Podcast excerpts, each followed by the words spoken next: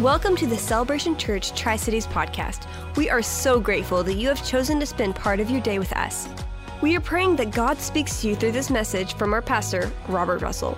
For more information about our church, visit cctri.org. Enjoy the message. Let's pray together. Lord, we do ask that you would come to each of us personally this morning, whether here in this room or those watching online, that you would speak to us individually, that we would hear your voice, know that you do love us, that you are our healer, that you have plans and purposes, that no matter what we've been through, you never leave us, you never forsake us. Lord, we pray that your Holy Spirit would just engulf each one of us with your presence. We pray this in Christ's name. Amen.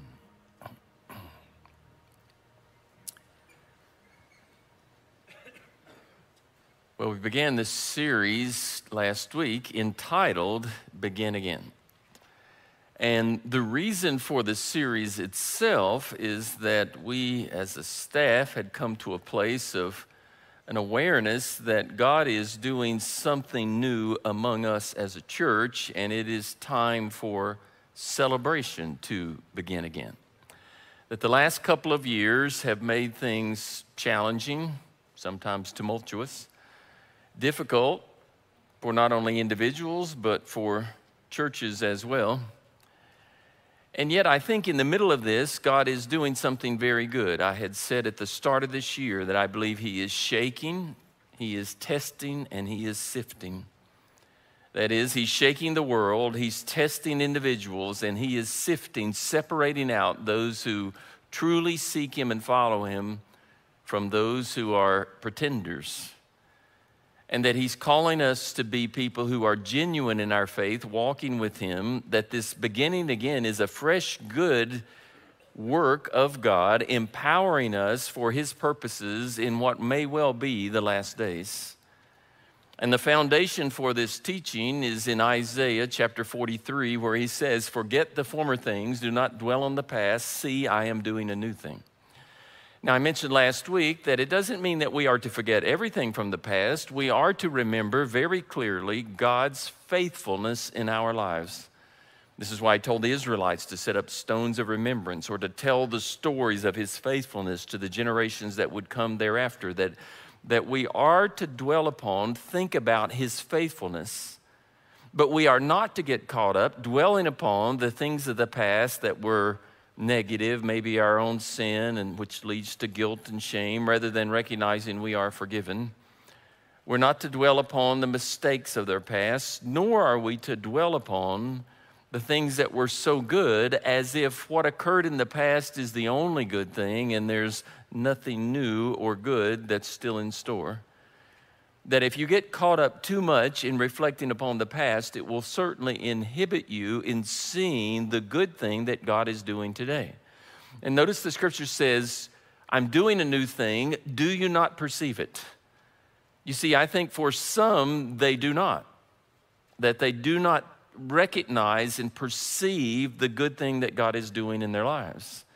Yet he can make a way, as the scripture says, in the desert or in the wasteland. In a difficult setting, he can do something very, very good. Now, this week, what we want to talk about is beginning again in relationships. Now, I mentioned this to some extent last week because I asked the question for each one of us where might you need to begin again? And of course, the greatest relationship, the most important relationship, is with you and Christ. Perhaps you need a fresh beginning there, that you realize you have been on the path that is not God's will for your life, or perhaps you've just gradually drifted away in your focus and you need to begin again. And then also, I mentioned last week that for all of us, there may well be at least one, if not many, relationships in your life that need a new beginning. Maybe with your spouse, maybe with one of your children, with a parent, with an old friend, with an extended family member, maybe with a coworker. Maybe there's a coworker that you got along well with for years, but something happened and it's been a difficult time for with them for a long time. Maybe you need to be the one to initiate reconciliation. But perhaps there are many ways in which we need to begin again. In fact, I'm asking the question to myself as I'm going through this series, and I think God has clearly showed me some places where I need to begin again. In reflecting upon this, the scripture does say in John that we are to be people who reflect the love of Christ. Jesus said, A new command I give you love one another as I have loved you. And he says, By this all men will know that you are my disciples. Now, if we are honest, is it true that all people would recognize that we are disciples of Christ by our love for one another? In fact, in the church, very often it is the inflicted wounds of so called friendly fire that are the most painful. In other words, people who should be showing you the most love and kindness, who gossip about you, hurt you in some way, do things that are ungodly, and do not reflect the love of Christ. That it would be nice if we lived in a perfect world where Everyone truly loved God, loved one another unconditionally, put others before themselves, and life was filled with joyous, happy relationships that just overflowed all of the time. That is, overflowed with love. Now, probably you have some of those. Certainly, I have have have had in the past and do have now relationships that are just overflowing with love, a place of peace and joy. But we do know that relationships can be a struggle because we are all fallen people. And sometimes somebody else is having a struggle loving you, even if you don't recognize it. Now, in Scripture, you could easily go back and forth and find lots of examples of people not loving one another very well. And it starts right at the beginning with Cain and Abel. I mean, here, the first brothers couldn't love each other because of jealousy and covetousness and things of that nature. And as a consequence, Cain killed Abel.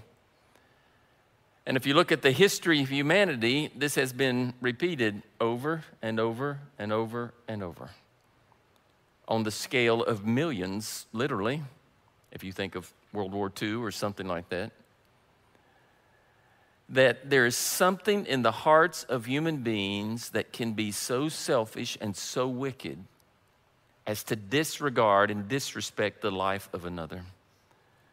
And as I said, we could just go in a lot of places in Scripture and find examples. Take Joseph and his brothers, that they were jealous of him. He was prideful, obviously. But their brotherly love was first they were going to kill him, then they said, no, we'll just throw him in a cistern. And then they thought, no, better yet, we'll sell him.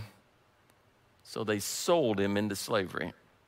Of course, you know the rest of the story. God was with him, and Joseph was faithful to God, but still, it reflected brothers who had a heart that was wicked. Now, it would be nice if all of us grew up in family situations where there was love for Christ in the family, where our parents loved one another, where they modeled a love for Christ so well that you just wanted to have whatever they had. That you would easily learn what it meant to walk with God, transition into your own personal relationship with Christ, and love would just overflow in you, through you, in your family. But in my experience, and I don't have statistical data on this, and it may be rather impossible to get, but in my experience, I would say that only about 10%, maybe 20% at the most, of people come from families where there's a really strong, healthy example of both parents loving God, loving each other, and loving all of their children in an equal, unconditional fashion. In fact, I'll, I'll ask how many of you would say that that is the model you saw in your home where both of your parents love God? Not just that they were religious, but that they loved God, that they loved each other, and they showed equal, unconditional love for each child in the household. How many of you saw that model? That's a little higher than I expected. But still, yet, I think that was the minority in this room. That it would be nice if we all came from that background, but a lot of us come from backgrounds that are far more broken. And you see, if you did the same little survey that I just stated in the general population, well, that number would decline radically. In fact, the mere fact that so many here could raise their hands are probably a reflection of the fact that some parents passed on the mantle of walking with Christ very well. But many people have a different experience. For many, it's broken and damaged in some way. Now, we have a group of people who are going to come and share, and we're going to talk about relationships some good, some struggles, and how God works in those situations to heal, to restore, to do new things, fresh things. To start with, we have a video from a young lady who's willing to share about her healthy journey, what it's been like for her to be in a family where she saw the love of Christ. My earliest childhood memory is just always when I was younger, hanging out with my mom, dad, and my sister, always laughing, um, being with each other, and having just a great time. As a baby, um, I was probably very like rambunctious. I'm a people person now, so I probably tried to talk a lot, even though it probably didn't make any sense. Um, but I think I was just a super happy baby and a fun baby. So whenever I would get in trouble, um, my parents always the first thing they would do was sit me down and talk to me about like what I had done wrong and like trying to learn like what can I do to fix what I had done wrong and definitely just like you know making sure that they like they would always let me know that they still love me and that um, that they're always there for me like no matter what. So I've always had a relationship with my parents where I feel like in a difficult situation um, I can always turn to them and you know ask them for guidance and what they would have done or what they think I should do. So that's been something that's really helped me um, in life is always having them to turn on and be like, hey, what should I do here? And so they've been great help with that. Um, so I think it's really easy to see God as a good father, and He's just given us uh, so much to be thankful for. So the way my mom raised me, um, she was always there for me, and I always felt like I could confide in her and like trust her with anything. And so, like I said, like she's always been there. Her and my dad have always been there for me. So I think it really like I can look at God as an example and be like, you know, He never leaves. Like no matter what you do, He will always be there. Um, so I think that's an awesome way to kind of compare how my mom was there and even my dad, and um, see that God is always there too. For my childhood home, I would definitely say um, I'm a very personable person. I love to talk to people and just form great relationships with people and really like form a bond there. So I think that's something that I've taken out in the world is to really get to know people and love on people no matter what the circumstances and um, just kind of be like their support system and always know that someone is there and that they should always try to find the joy in things even though it might not always be the best situation. Now that's Carter Henry. Her family attends here. Carter volunteers in various areas. She's an intern in the children's ministry. First time I ever had a significant conversation with Carter was several years ago during a camp we had in the summertime, and we were sitting around having lunch. And I talked to her, and I thought she was in college. I just did. And then I asked her where she went to school, and she said, Well, I'm a freshman at Central. I'm like, What? And what it did to me, though, was reflect how mature and secure and stable she was, willing to talk to an adult that she really didn't know, which is a reflection of what was just shared in that video of how her parents had built love and courage and strength into her. But not everybody has that experience. Some of you, when you hear a story like that, you think, my heart longed for that, but it never was there. I'd like to have seen the love of Christ displayed in my home. And so we're going to talk. Many of you know everybody here, but if not, this is Lee Sexton, who works in our women's ministry. She's been a part of Celebration for many years, oversees women's ministry as well as some other things here. And then, of course, Hetty, who does family ministry. And then Louis Britz, who gave up a promising career as a bullfighter to become a worship leader. And uh, that's a little known fact about him. Actually, it was a promising career as a lawyer that he became a worship leader. But uh, they're going to share about some things in their journey of life. And Lee, I'll start with you and ask you to tell us a little bit about your family of origin and what experiences you had and how that affected you. Okay. Well, um, I grew up in a small town in West Virginia. Um, when I mean small town, like one stoplight, really small. So everybody knew everybody, everybody knew everybody's business. And um, my parents um, got married at a very young age, right out of high school, and had me uh, immediately after that. And were married for seven years. And um, it wasn't the best marriage. Um, there was some fighting and some alcohol uh, on my dad's part involved. And um, so uh, when I was in third grade, they divorced, and um, my dad really did not know how to love. Um, we found out later in life that he had carried guilt around that uh, he had thought that him um, an illness that he had had caused his father to pass away in a trucking accident when he was two years old and so he really did not know how to love. He did not know how to show up or to be uh, what um, any child needs, and especially a girl for their dad. Um, so my parents divorced when I was in third grade, and then my mom um, started dating another gentleman in the town.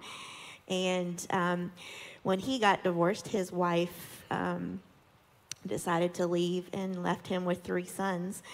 So I was an only child, the princess of the land, and um, my mom started dating this guy who had three sons. And so they did their very best to mesh our families and dated for several years to make sure we were all ready and sold everything that we had from both homes and built a home and so we could all come together as one. Um, but you can imagine being the only child and then having three instant brothers in our teenage years was quite always an adventure. there was never a dull moment. And um, I was a Christian at that time, but I really was not um, in a relationship with the Lord. And so I um, really wanted that from my dad. And I always wanted him to show up at things, and he never would, and just to be there. Um, for, for me, and, and he just wasn't. So, reflecting back upon your early life as an adult, what do you think were the wounds or the voids that were in your heart, and how did you deal with those?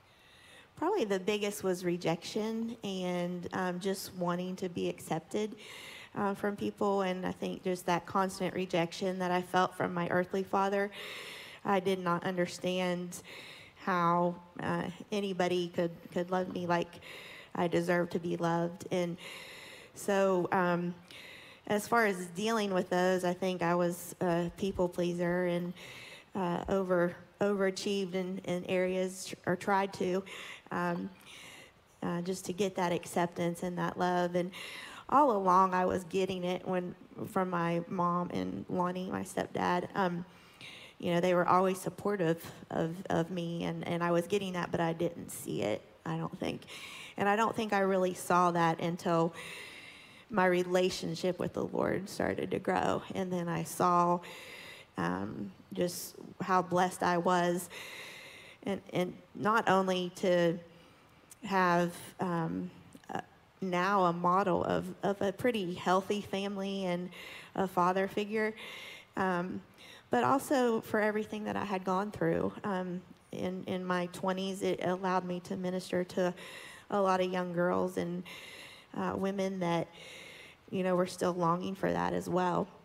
So that was that was huge, and, and a turning point in my life was when my relationship with the Lord started to grow stronger, and I saw how the rejection from my earthly father was not um, what the Lord had for me, and that He had replaced that with Lonnie.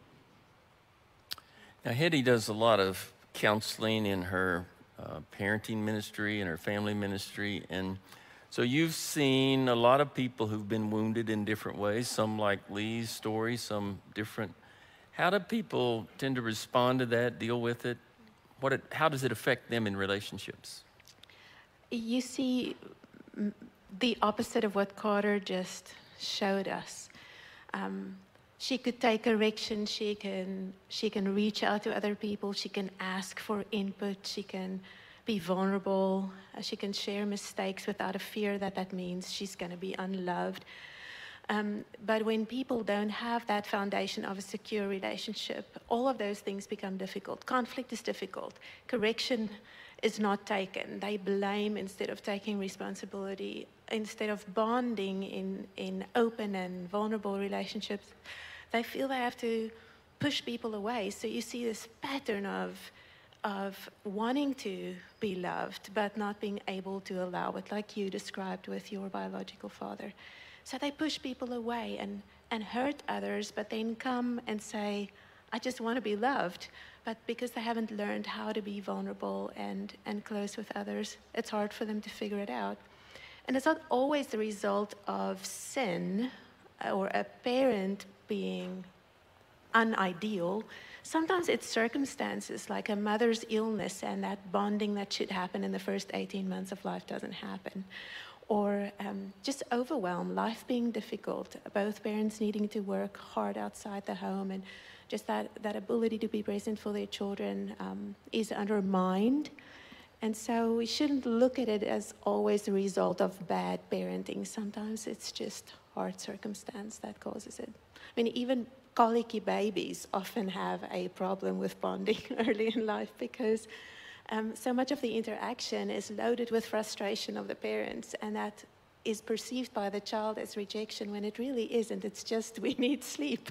We're humans, and some of that translates. So um, the fall has has an impact, um, and then people bring that to a counseling situation, and of course there's hope. Now there is the let us say, wide extremes of some really, really healthy families and then some really fractured families far worse than even what Lee went through. But there's no perfect family. And for all of us, we're probably in a place of having to grow and understand what does it mean to have really healthy relationships as Christ would want us to do. Where we're vulnerable, where we love other people unconditionally. It's not easy for a lot of people. Louis, tell us about your family background and how that might have impacted you. I, I come from a happy, unhappy home. When, uh, when my mom recently died two weeks ago, she and my dad had been married 60 years. So, uh, you know, that's an incredible marriage, and we do honor them so much for their loyalty to each other. But the interesting thing is that as my sisters and I were growing up, we would so often say to each other, we wish they would get divorced because it was a, it was a, a loyal home, but it was an unhappy one very, very often. Um, my, my dad is a very soft uh, spoken, very patient. He, he's like that guy in X Men with the elastic arms. He's just holding everybody together. And he had to do that because my mom was like a tsunami. Um, she would love us very much. Like I had a heart problem growing up, and she sat up with me many, many nights. She literally saved my life. Just you know, not giving up until the right medical attention was had, which in South Africa at the time was very hard. Um, she fostered my talent and drove me to so, so many lessons because I was an artistic child. So I knew that loving, incredible parent. But she also, some days, many days, when we got home from school, she'd be yelling and cussing and throwing stuff around and incredible verbal abuse toward all of us and my dad.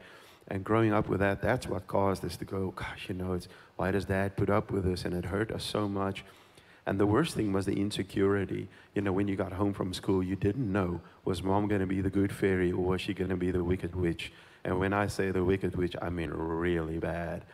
And that kind of insecurity in a relationship traumatized us and left different kind of scars in all three of us, my sisters and I. And we wear them to this day. And I, you know, God healed me of so much of it, especially through understanding because um, of course, when you're young, you don't know what's going on. You don't know what makes your mom like that. But it all came out when I, when I radically came to Jesus and my mom threw me out the house. And when I went into ministry and my mom threw me out the house again. And when I said I want to marry this godly woman, she threw me out the house again. Which, that was just wisdom, of course. But the, the other two, I was setting you up for that. No. Um, and what came out at that point was my mom then divulged what was true all the years. Like when she was six years old, her mom left her dad for his brother.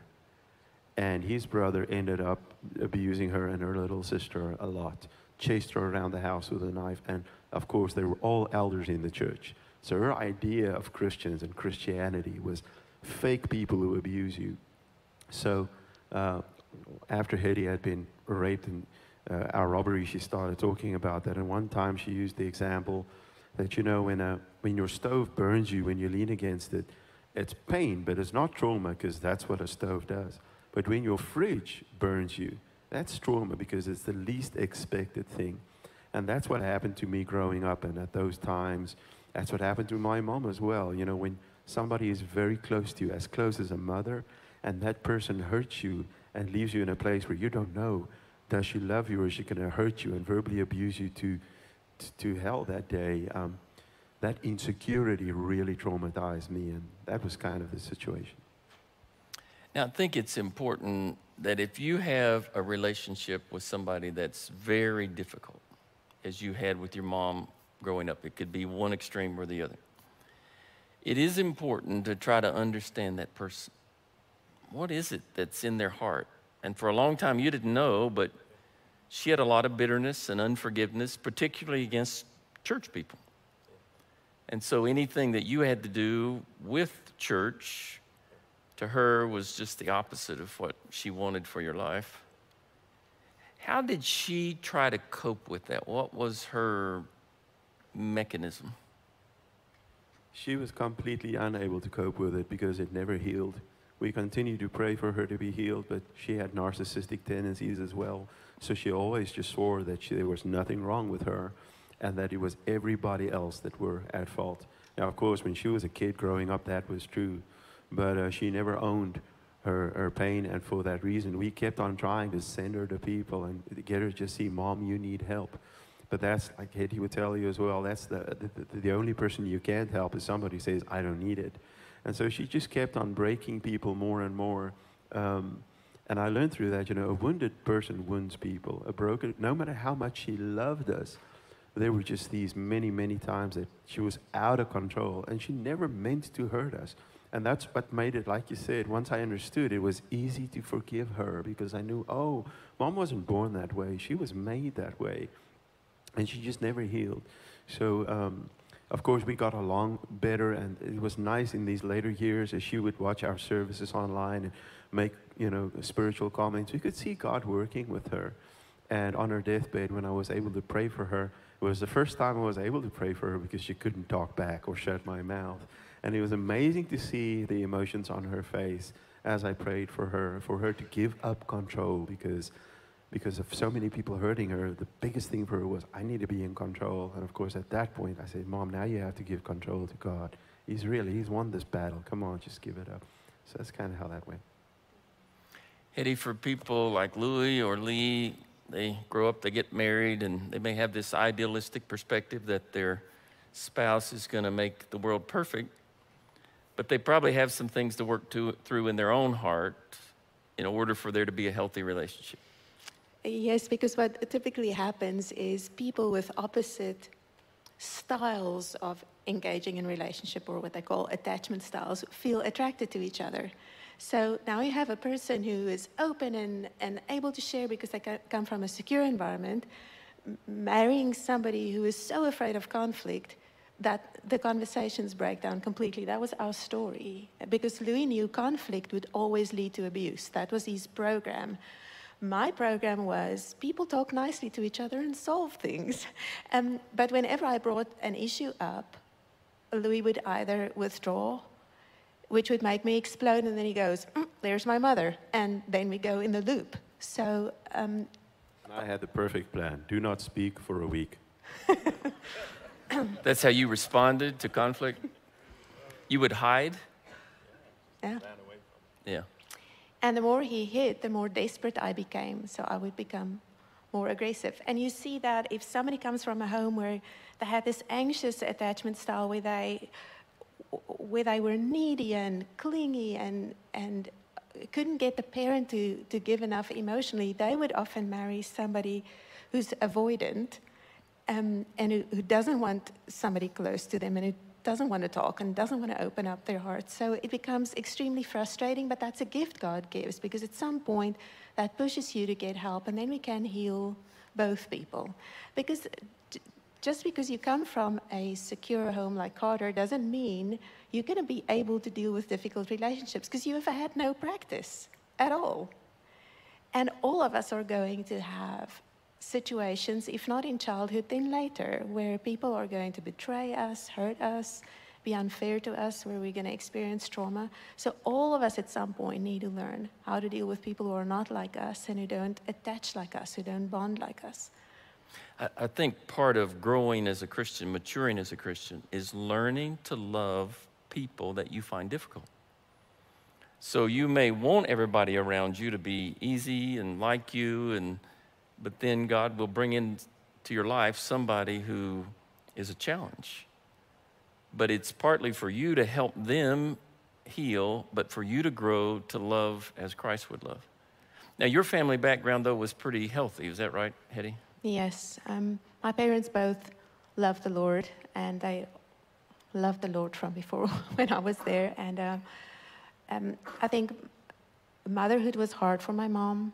Um, because she had three kids in 18 months. So if you do the math, you'll figure out there, there's a set of twins in there. Um, I have a twin brother, and uh, we were born 18 months after my oldest brother. And it was overwhelming to her. So there, there was stress in the house for a long time. Um, because my dad worked two jobs outside of the house, and my mom felt like a single parent most days of the week. Um, my dad was is sweet and loving and gracious and also a very strict disciplinarian. Um, so I grew up with what I think is an unfair advantage the ability to work within boundaries, but also to receive grace, because he taught me both of those, both of those things. Um, they are both, well, my mom's 79, my dad's turning 81, and they are um, devoted and dedicated to each other. So I've seen that model of how to bond. Um, I didn't see a lot of conflict, so I didn't know how to solve it. it always happened in, the, in whisper tones behind closed doors. Um, but I saw a lot of love and respect and affection. Now, I do think, regardless of your background, whether it's been very difficult or it's been very healthy, God's going to give you things to help you grow. But one of the more beautiful things I've seen is that he's always in the business of restoring and healing. So, how would you say, Lee, that God worked healing in your life to give you a sense of wholeness, of love? What did he do? Um, well, first, I, I think counseling is huge um, to help you work through all that. So, in my early 20s, I realized the need to start seeing a Christian counselor and um, just showed me and opened up a lot of things that I didn't even really know were issues, but they were kind of the issues that were blocking the complete healing to happen. So uh, that's probably the, the first place um, where I saw healing. The second place is I began to pray for my dad, um, not as a dad, but as a man that needed Jesus. Um, I grieved my dad for many, many years, um, and uh, just the, you know, for him not being who who he needed to be. But when that when that turned in my mind to not have the expectation of him because he was not capable of it. Um, and to start praying for him as a man who needed Jesus as a savior, um, that changed a lot and gave me a lot of grace. Um, God used my husband Jamie uh, to strengthen my dad and I's relationship in some ways. Um, he really loved Jamie and opened up a lot of a lot of different things, a lot of past hurts that I had no idea about. Um, so I think healing became there. Um, my dad did pass away about five years ago, and I literally laid over him in ICU and prayed for his salvation. That if um, you know there was any way, and I don't know that he accepted the Lord, he was unconscious at that point, but. Um, but when when he did pass away, my grief was so different because I was grieving the what should have been, and I think there's so many people that can get that that um, you know the could have been should have been. And and I had so many hopes that he would be the person for my kids that he wasn't for me and none of that happened. So uh, my grief was really different but um, I also had no regrets I mean I had spoke to him about the Lord and um, so I think a lot of healing just worked its way through that and um, and then just to really see what the Lord has blessed me with. Uh, he's blessed me with a model of a, of a great family, loving parents, a loving husband, and there's healing in that. And, and also not wanting the generational curse of not being able to love to be passed on to my children. I do not want that. Now, you mentioned Lonnie earlier, who is your stepdad, but he came into your life pretty young and was a really healthy model of Christ to you. And so to me, I've seen that in other situations where God will bring somebody to restore the years that the locusts have eaten away, the way the scripture refers to it. That uh, he treats you not as a stepdaughter, but as a daughter today. Yes. Yeah. yeah. And shows me the love of Christ. Yeah. How did you find healing from what you'd walked through, Louis? Yeah, unfortunately, so as you can gather, restoration in my family didn't ever happen. My mom died without, um, without that, and you, you pray for it, uh, but, but sometimes it's not possible. Um, and so that, that kind of restoration wasn't what helped me.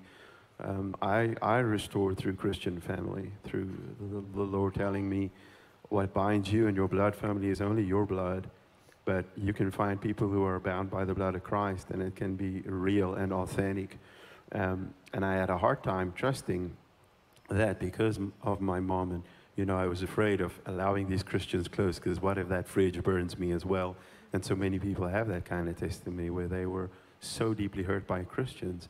Um, so for, for a long time, I loved my ministry because I could just perform and leave and keep the people far away from me. And I, I dug that because I, I knew as long as I kept relationships shallow, I was kind of safe from getting hurt. And Hetty joined a home group, and it was years before I joined it as well. So interesting was I of Christians. And only when I saw that they were faithful to her, I joined as well. And that became for 10 to 12 years, I think, my place of healing, realizing and understanding that God, when He told one of His disciples, That's your mom and that's your son, He meant it. When in the time of Christ, you know, when you came a follower of Jesus, your whole family who were, you know, Orthodox Jews rejected you. So the whole notion that your Christian family is your real family, and that's where most of my restoration, almost all of it took place. All the rest of it was in, in forgiving my mom and God doing an incredible work of healing. And I know that it's Christ because my sister, who came out the same house as me, she's 57 now, and she never joined uh, the Christian family. She never met Christ, and she's as broken today as she was the day when she left our, our house. And I'm the opposite. And I just thank God for, for bringing me to the place where I allowed Christians close enough. And there is an interesting st- statistic that I just learned now in South Africa from a ministry friend where he said people in small groups are 60% more likely to a year from now be still as much in love with Christ as they are today. That's how much restoration and healing there is in these relationships. It's really God's way. Now, I do think, regardless of what brokenness any person has gone through at any point in life, that God is in the business of restoring that, healing that. But there can be things in our hearts that serve as barriers. Hetty, how have you seen things that inhibited people in their healing? Or then how did they find breakthroughs to come to a place of wholeness? I think, Robert, I see people either taking too much responsibility for the brokenness, believing the lies that they must have been too much, they, there must be something unlovable, foundationally wrong with them, or um, that if they had done things differently, then, they, then their mom wouldn't be so angry, or their dad would be more involved, or their dad would stay.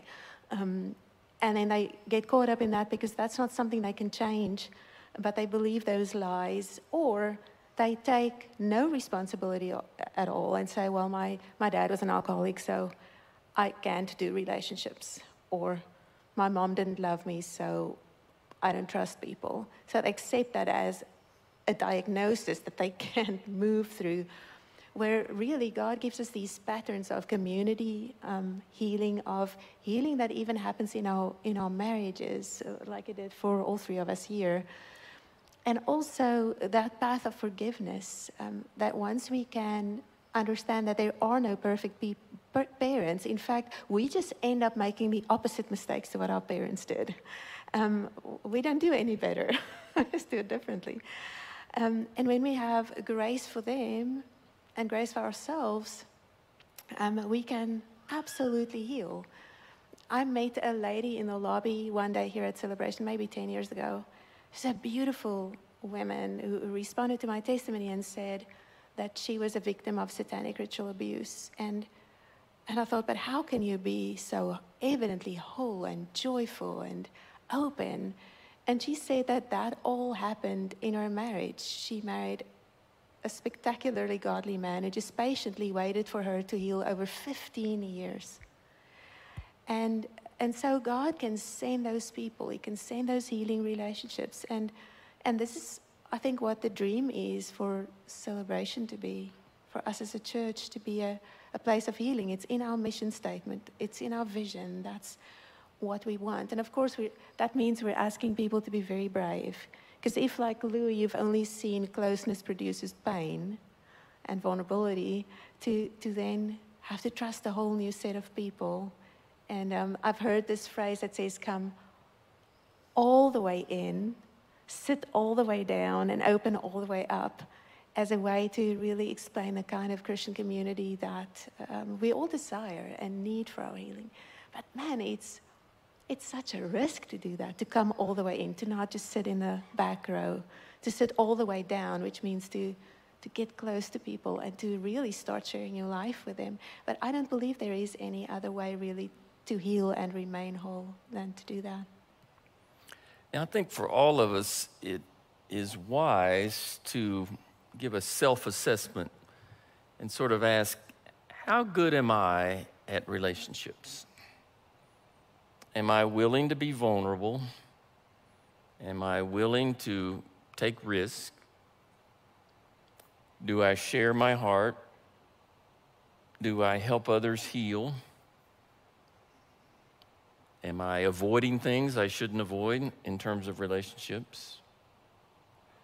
You see, really, in a fallen world, all of us have some struggles like that, even if you came from a very healthy family background.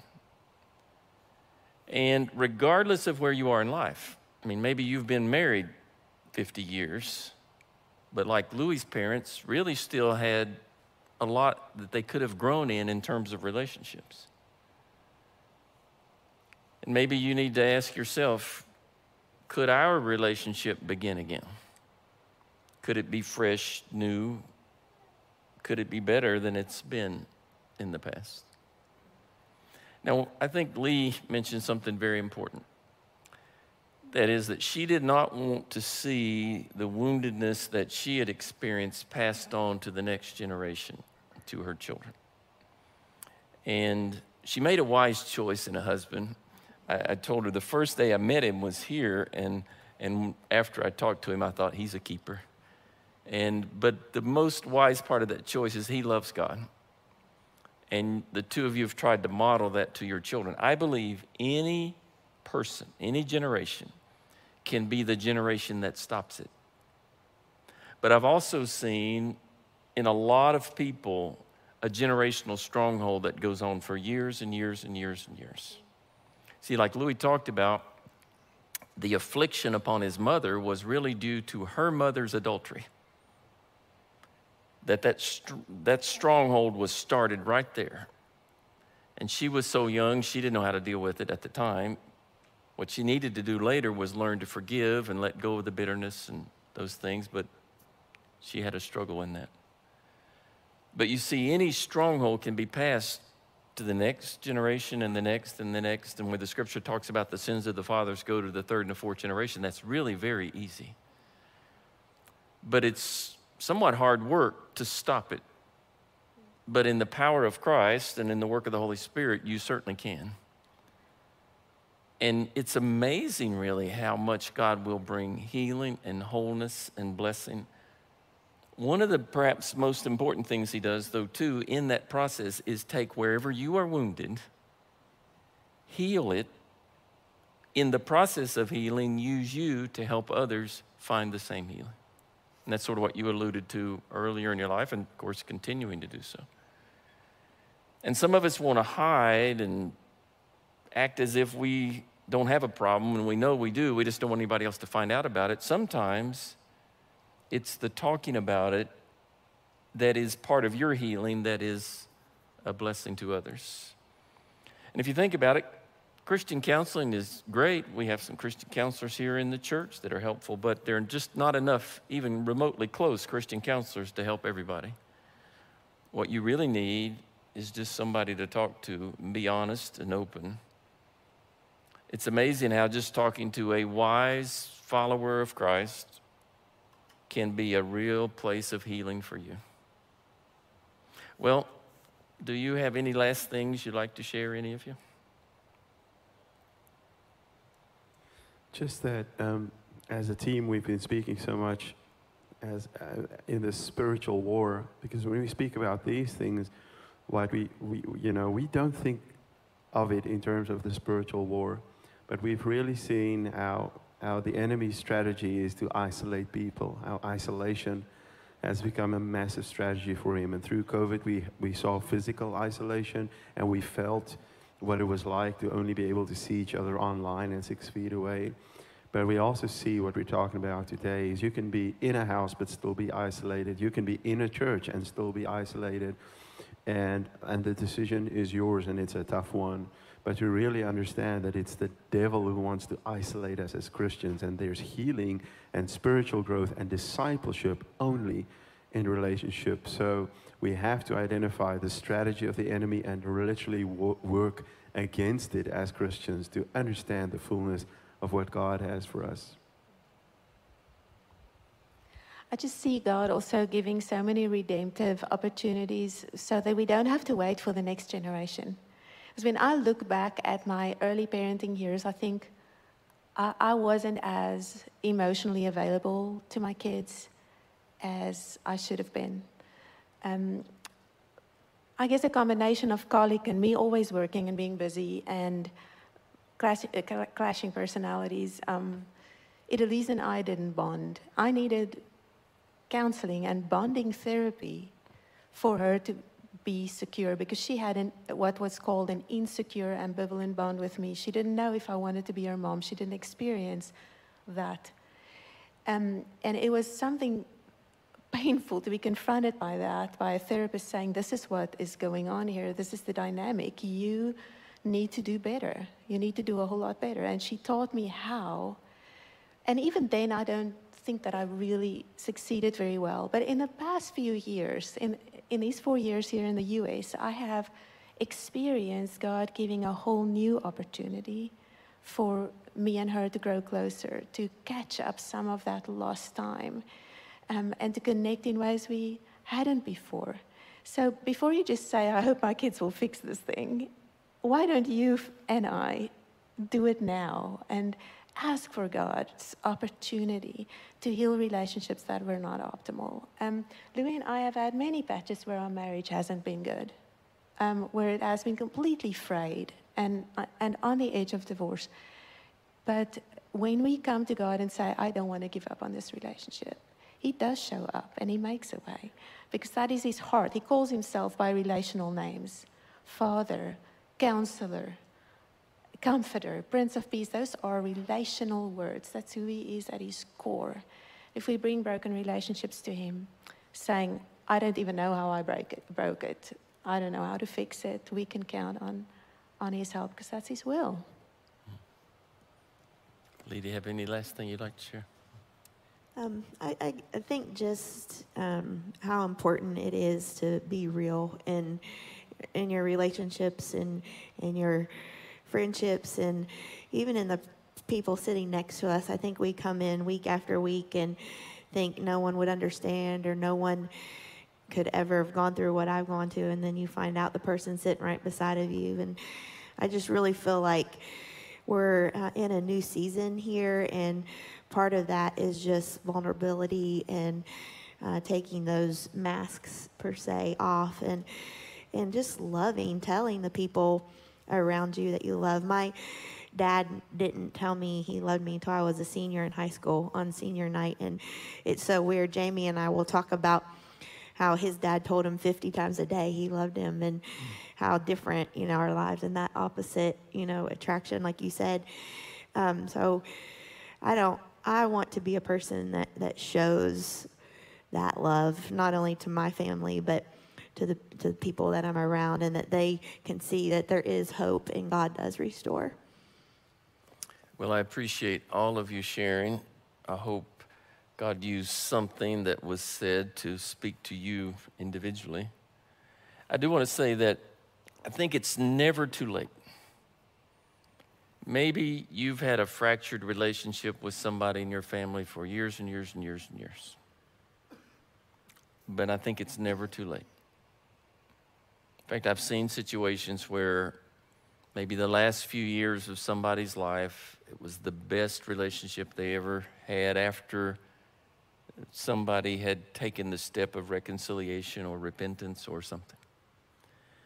So maybe you're at a place where you think, I don't know what could ever be done. Maybe you need to be the person to take the step and say it's not too late. And see how God works supernaturally to bring healing and wholeness. But I thank each of you for sharing today.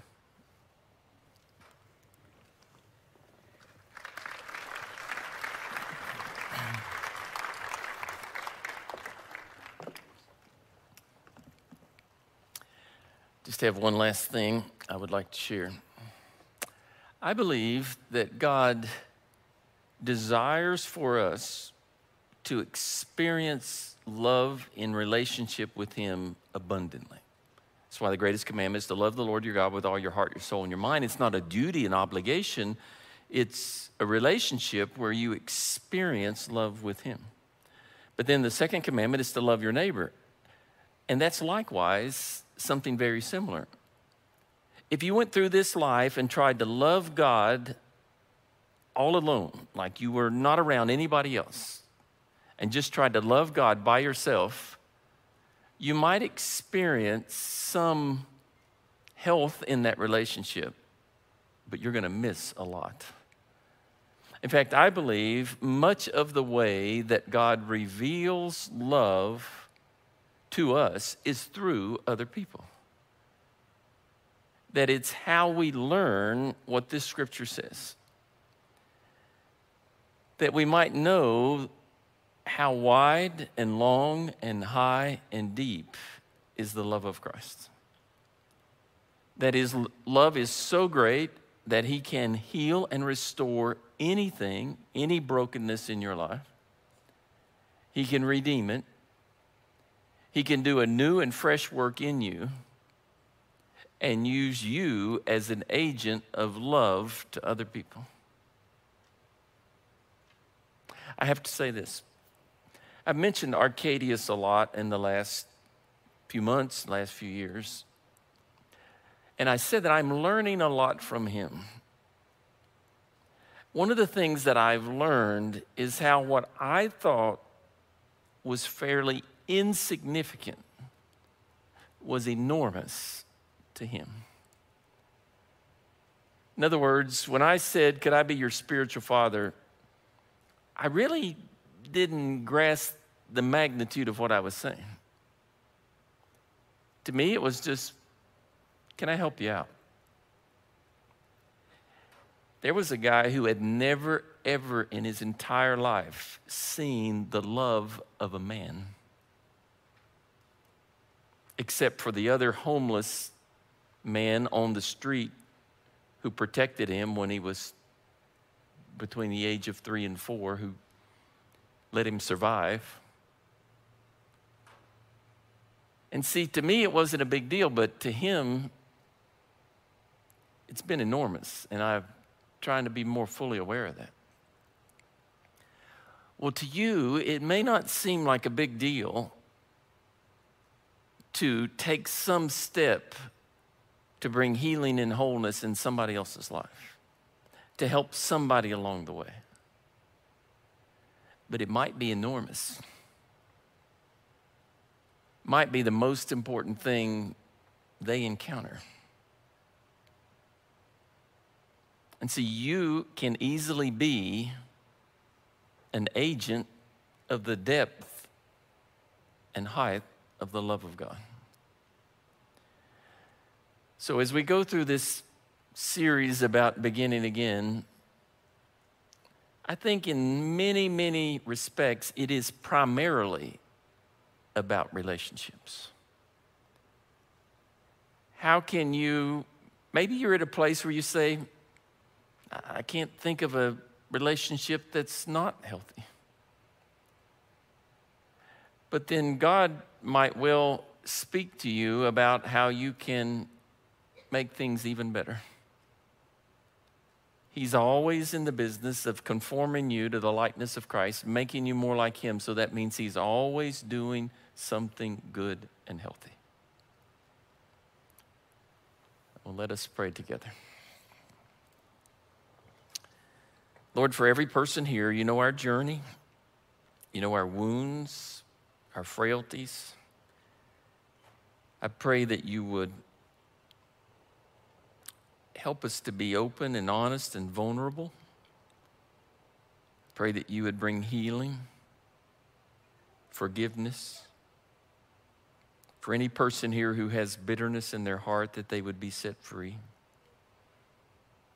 For any person watching online who has seen themselves in some of the negative things that we've talked about, that they would repent, turn to you, allow you to transform their lives.